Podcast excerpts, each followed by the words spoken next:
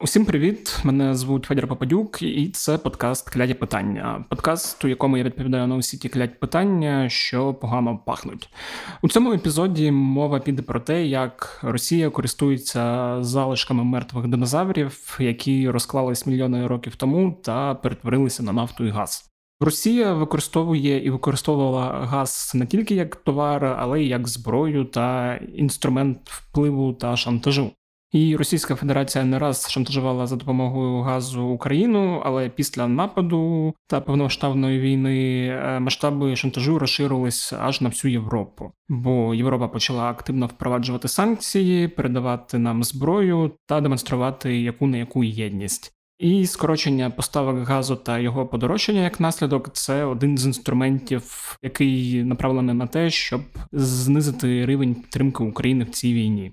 У цьому епізоді я говорю з президенткою компанії Dixie Group Оленою Павленко про те, як Росія за допомогою газу шантажує Європу, як європейці та Україна готуються до важкої зими, і про те, чи може взагалі Європа відмовитись від російського газу та коли саме. Давайте слухати. Пані Олена, я вас вітаю. Вітаю вас. Запросив вас поговорити про газ, про ситуацію, яка зараз відбувається з газовим шантажем Європи та я так розумію, частково України, і про те, взагалі наскільки буде складною зима, як і для європейців, так і для нас. І питання європейців мені здається тут важливим, бо від їхньої єдності, від того як вони будуть здатні пройти цю зиму, я так розумію, залежать і санкції проти Росії, і фінансова допомога для України, і допомога зброєю. Я ж так розумію, що той газовий шантаж, який відбувається зараз, це є безпрецедентна історія там за останні не знаю скільки десятків років. Бо навіть порівнюючи з шантажем Росією України, це взагалі зовсім ну інша і більша масштабніша історія. Правильно? Абсолютно той шантаж, який відбувається зараз, це безпрецедентна історія з часів співпраці Росії з Європою з початку будівництва газопроводів і транспортування газу до Німеччини та інших європейських країн. Саме тому для європейців так складно було протягом багатьох років зрозуміти і прийняти тезу про те, що насправді росіяни шантажують газом, що газ це політичний інструмент для того, щоб Росія досягала своїх цілей, своїх геополітичних амбіцій. І в той час як Україна зустрічалася з цим шантажем кілька разів, і в 2005 році, 2006, і в 2009 році і в 2014 році Україна постійно пояснювала країнам Європейського союзу, що такий сценарій можливий і для країн ЄС, якщо вони будуть залежні від російського газу. Але багато країн ЄС, і в першу чергу Німеччина, яка найбільше залежить від російського газу, вони не вірили. І їхній головний аргумент був той, що Німеччина стільки років успішно працює з російськими компаніями, Російський Газпром ніколи їх не кидав, не ображав, і завжди ця співпраця була така надійна, що це Україна насправді щось не те робила, що Газпром її карав. А з Німеччиною таких сценаріїв ніколи не станеться. Зараз е, Німеччина одна з найбільш постраждалих від російського шантажу. Я маю сказати, що багато хто в Німеччині зараз кардинально переглядає свої погляди, свою позицію щодо того, як далі працювати з Росією. Угу. А Давайте взагалі поговоримо про цю газову залежність європейських країн, наскільки вона є великою. Там, от якщо взяти якісь ключові країни, типу Німеччини, Франції, там який відсоток газу вони отримують з Росії, і скільки це по грошах чи по обсягах? Я би поділила ваше питання на два: перше, це наскільки країни залежні від російського газу. Німеччина залежна більше ніж 40% це російський газ. Франція менш залежна, тому що найчастіше вона отримує газ з північної Африки, з Алжиру, а також через ЛНЖ. Великобританія майже незалежна. Зате дуже залежними є країни Східної Європи, Словаччина, Балтія, Австрія, Угорщина. Ці країни більш залежні, дехто з них більше ніж на 60-70%, але це одна частина рівняння. А друга частина рівняння, якщо ти залежний на 50-60%, Ти можеш у випадку кризи знайти швидко альтернативного постачальника чи не можеш? Бо якщо ти можеш дуже швидко переключитися на інше джерело газу, тоді це можливо не так страшно. Ти в принципі зберігаєш свою безпеку. Якщо ти ще не можеш знайти альтернативу, то це страшно, і це якраз ця ситуація, коли Росія може мати дуже успішні стратегію з шантажу. Польща і Литва це приклади тих країн, які спочатку були дуже залежні від російського газу, але потім побудували свої lng термінали, і зараз вони фактично спокійно себе почувають, купуючи газ в інших країнах, в тому числі Сполучених Штатах. Ну і ви бачили, Польща самостійно не захотіла продовжувати контракт з Росією по одному з газопроводів по Ямал Європа. Угу. Поляки дуже впевнено себе зараз почувають у конфлікті з Росією. На відміну, я так розумію, від тих самих німців і угорців, які навпаки зараз роблять все можливе, аби завадити різним ембарго і продовжити отримувати російську нафту та російський газ. Це так, але навіть німці і угорці мають е, теж різну реакцію, тому що Німеччина мені здається, вона така ображена і шокована, але вона в тому числі і трохи розлючена, тому що вони ніколи не думали, що Росія може їх кинути. Зрозумівши, що Росія їх кидає, більше того, ви бачите, що відбувається з турбіною навколо північного потоку. 2 це, да, це, це дуже відверта маніпуляція. Мені здається, що саме такі маніпуляції якраз штовхають німців погоджуватися на те, що пропонує Європейська комісія.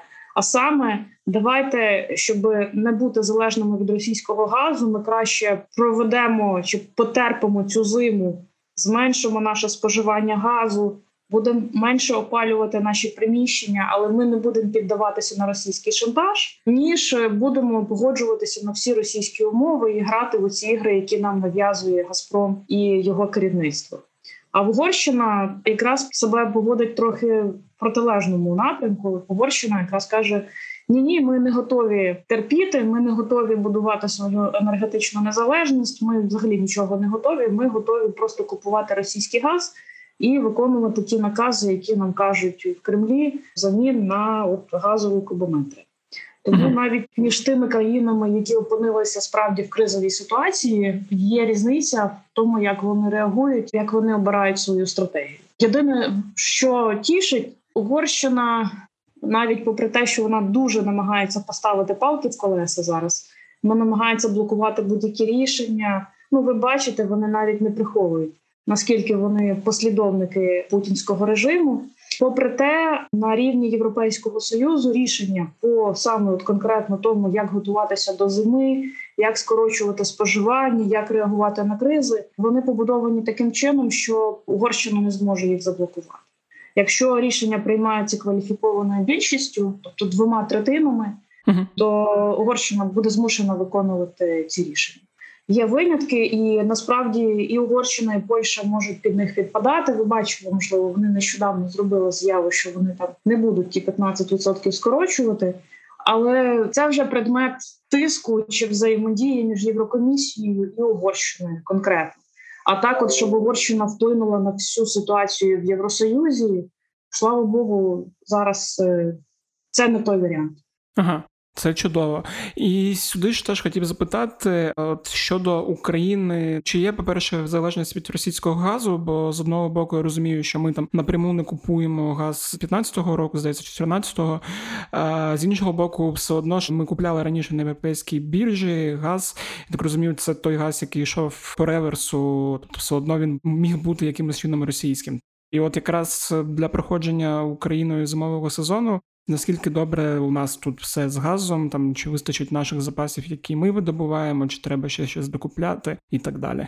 На жаль, зараз кабінет міністрів закрив дуже багато наборів даних mm-hmm. в Україні. Десь близько половини тих даних, які були доступні до війни, вони зараз закриті. І експертам дуже складно стежити і за підготовкою до зими, і робити певні прогнози.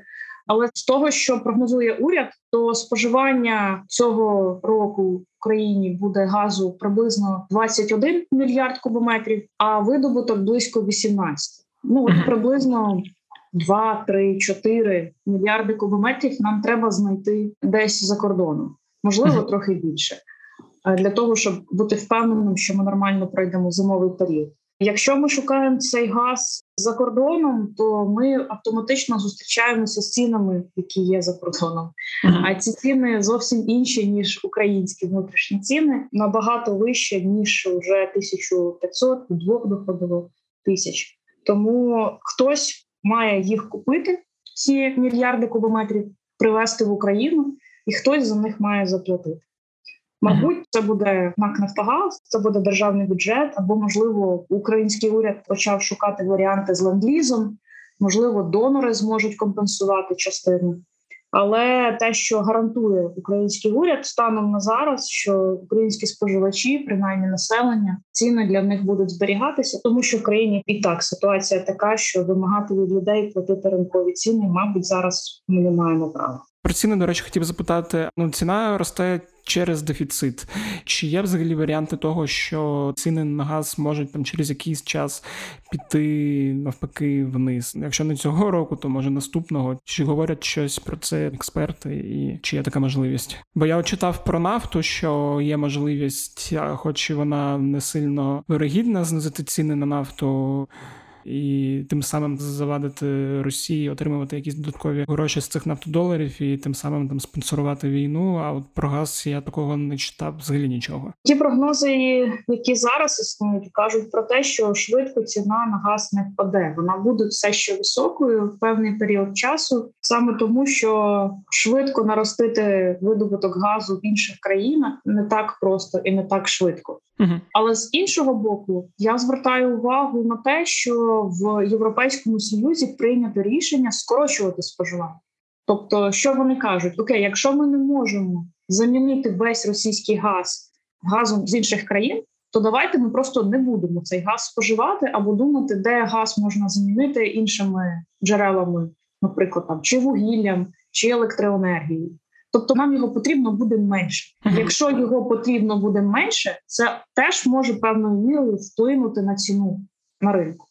Я не думаю, що воно надзвичайно швидко призведе до падіння і дуже відчутного падіння. Все ж таки, зимовий період, все ж таки буде потреба, будуть шукати газ на ринку але можливо певною мірою послабить психологічні і інші аспекти, які призводять до таких різких стрибків на газ. Тому, мабуть, швидкого зниження ціни очікувати не варто. Хоча вітати те, що країни свідомо відмовляються від газу, це гарна стратегія. Певною мірою це також пришвидшує ті сценарії, які європейський союз сам собі визначив до декарбонізації, перехід на інші джерела. І через те, що газ такий дорогий, насправді можуть бути вигідними інші способи виробництва газу. Біогаз, біометан то все, що насправді Єврокомісія хоче розвивати, але свого часу через низьку ціну на газ воно було не вигідно. Зараз може бути вигідно. Угу. Але що так розумію, там це не питання одного року, це там років п'ять мінімум. От що все, що стосується якраз більш, скажімо так, зеленої, і все, що стосується декарбонізації. Це тривалий процес. Це не є питання одного місяця, двох місяців. Але знову ж таки, коли починався розвиток слонцевого газу, якщо ви пам'ятаєте, що зробило Сполучені Штати зараз експортером газу? то це теж починалося з окремих ініціатив, окремих компаній, інвесторів, які вкладали гроші до моменту, поки цей процес видобутку не став вигідним, дешевим і ефективним. А далі відбувся бум. Той самий сценарій може бути і зараз в умовах високих цін на газ робити ось такі от проекти може стати цікавим для дуже багатьох компаній. Да, е, я на це сподіваюся. Хотів тоді ще трошки повернутися назад про тему, про яку ви вже почали говорити. От ви згадали цю турбіну, яка була на ремонті у Канаді, і от це мені в принципі здається один з таких показових прикладів, як Росія намагається шантажувати, вигадуючи якісь штучні перепони. Я хотів більш детально, щоб ви розповіли. Там, мабуть, не всі слідкували за цією історією уважно. Як взагалі ця історія там почалася і чим закінчилася? І сюди ж хотів поставити питання: от ви казали про німців, які розлючені. Чи є теж яка статистика, наскільки німці розлючені, наскільки вони от готові там терпіти, аби не закачувати газ з Росії? Тобто наскільки це все народне масове явище? От такі тут два питання об'єднаю, але оскільки вони про Німеччину і про шантаж з турбіною, то мені вони здаються показовими. Щодо турбіни, Кожного року північний потік 1 зупиняється на технічне обслуговування приблизно на там 10 чи 15 днів. Як правило, це відбувається в серпні кожного року. Це можна побачити по графіках, тому що коли падає транспортування газу через північний потік, 1 в цілому росте транспортування через український газопровід. Цього року розмови про технічне обслуговування почалися раніше в липні місяці регулятор Німеччини сказав, що технічним обслуговуванням і, по-моєму, там огляд якийсь з боку регулятора мав бути видний.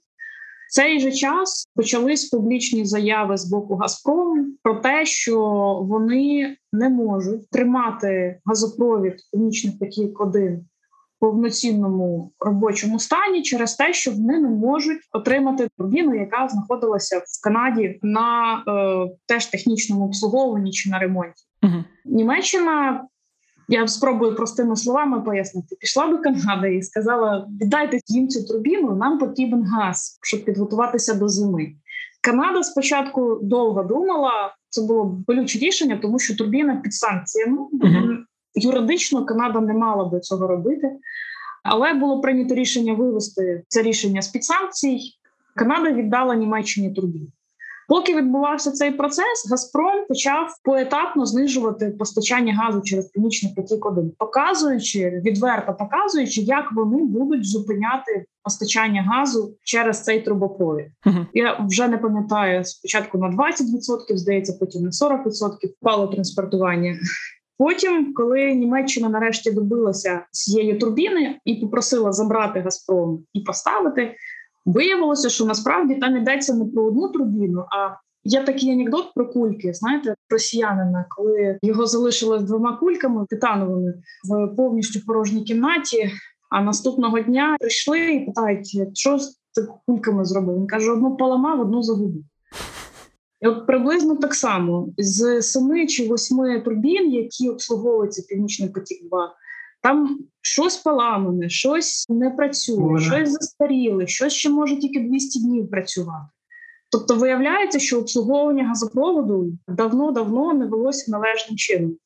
Але Газпром про це не говорить. Газпром починає грати в ігри про те, що він не може отримати цю турбіну від Німеччини. Більше того, він хоче, щоб всі інші турбіни можна було відразу відправити на ремонт. А це теж означає рішення про зняття санкцій. А ще він хоче, щоб Європейська комісія якісь санкції зняла. Тобто почалися якісь дуже дивні торги з боку російської компанії. Натомість Німеччину це дуже дратує, тому що була умова поверніть турбіну для того, щоб ми відновили постачання газу. Турбіну повернули, газ толком не відновлюється, так як очікували цього Німеччина. Тому насправді це дуже сильно, я думаю, дратує зараз німецьке керівництво. Така поведінка. Принаймні, тепер вони відверто говорять про те, що Росія маніпулятор, Росія шантажує, що це все лише політичні ігри, а ніяким чином не бізнес, чесний і прозорий бізнес з Європи. Слава Богу, нарешті це побачили країни Європейського союзу. Щодо того, чи підтримують таку ситуацію на рівні звичайних споживачів.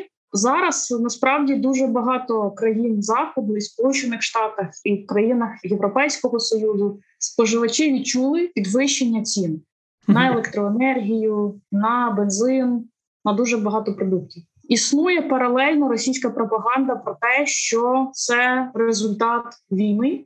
Тому давайте швиденько війну треба закінчувати, бо інакше всі ж страждають. І насправді є потреба в контрзаходах і пояснювати людям, що для Європи, для Сполучених Штатів це теж частина війни, частина війни з автократією, частина війни з тоталітарними режимами, і ми всі повинні кожен по-своєму вкластися у боротьбу з агресором для того, щоб виграти.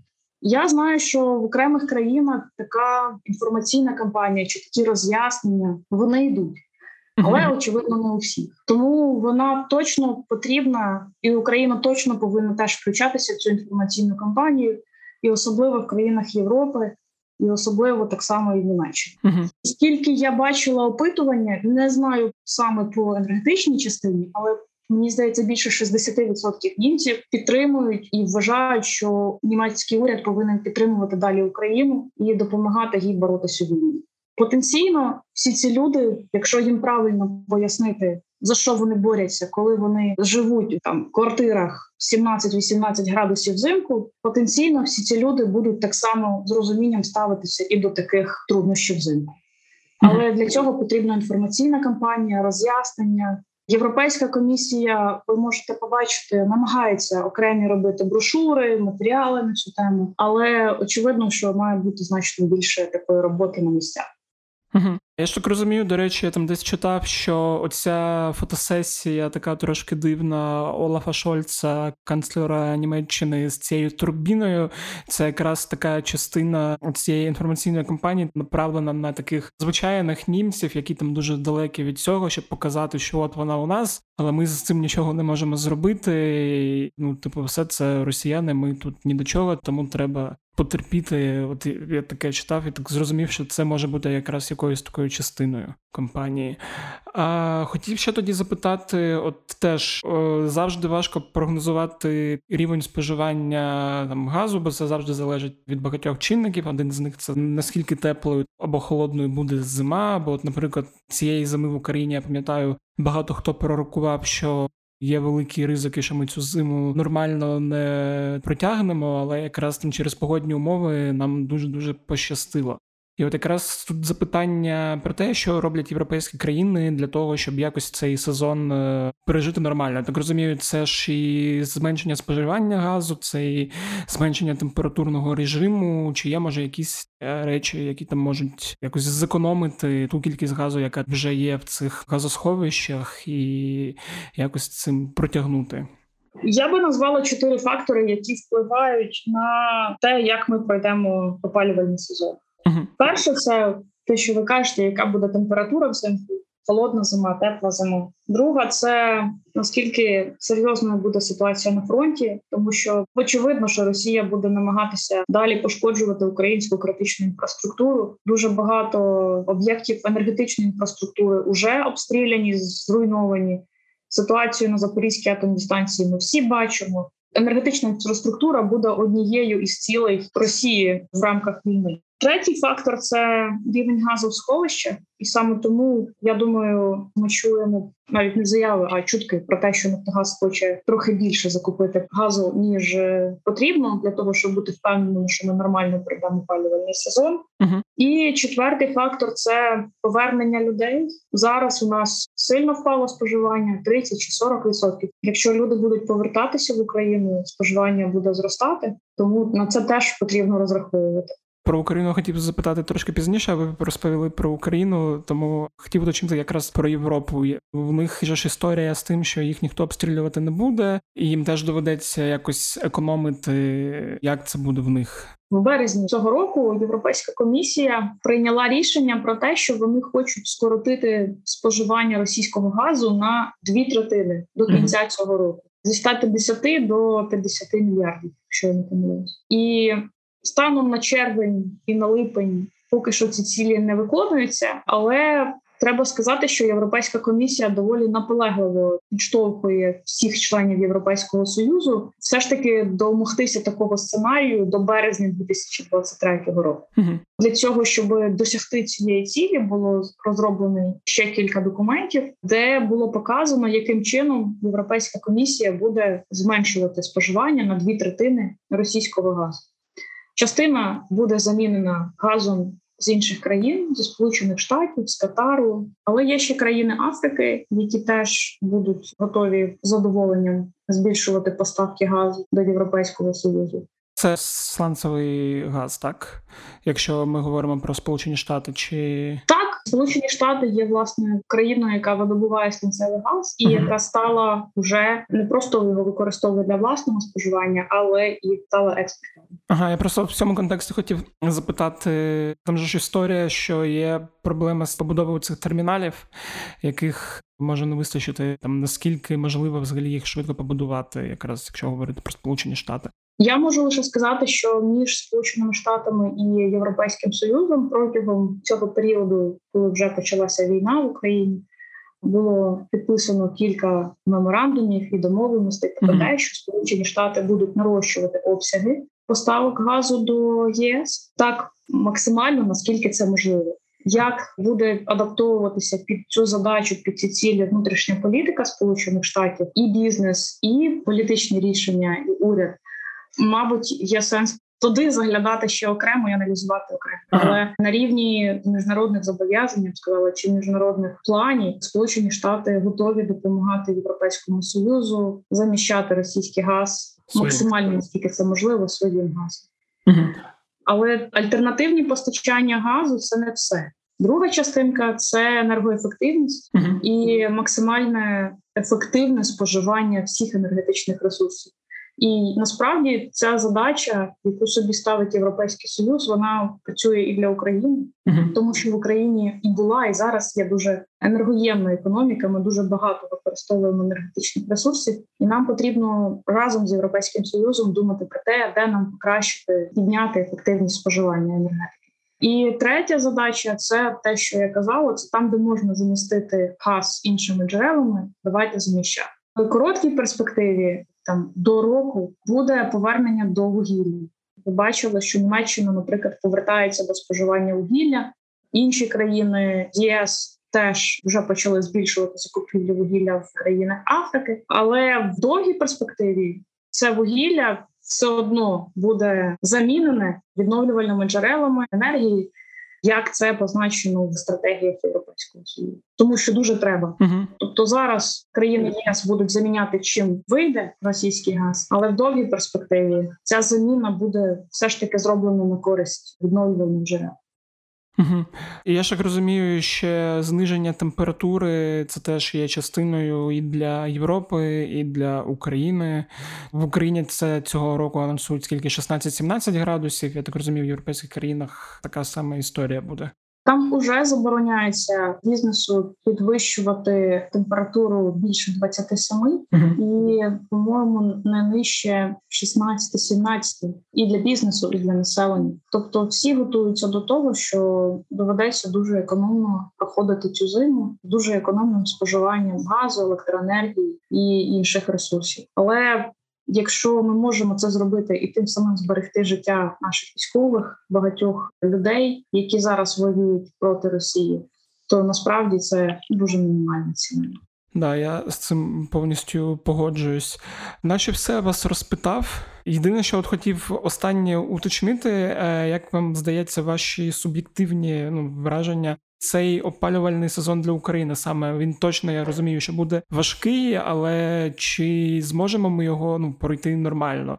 Бо я кажу там як людина 91-го року народження, яка пам'ятає там свої десь період там трьох-чотирьох років, коли ми жили в маленькому селищі міського типу, тільки з електроенергією і опаленням від обігрівача від розетки без гарячої холодної води. Тобто я так розумію, якось я до свого поважного 31 року дожив, пройшовши ці негаразди там з відключеннями, і от ця зима буде важкою, але чи там всі зможуть більш-менш пройти не замерзнув? Вимкнувши чи ні?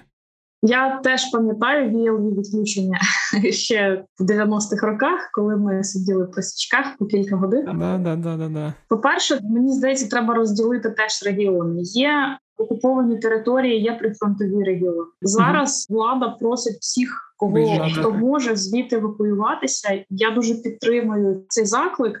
Тому що сидіти в місті, яке постійно обстрілюється, і куди може не бути можливості відремонтувати постачання газу чи електроенергії, це дуже ризиковано для життя. Якщо є можливість виїхати і перебути зиму в більш безпечних місцях, навіть це буде легше і для наших енергетичних компаній, і для уряду. uh тому що хтось має їхати ремонтувати електропостачання, труби. Це теж виходить, що люди, які будуть займатися цим ремонтом, будуть постійно під обстрілами і під загрозою.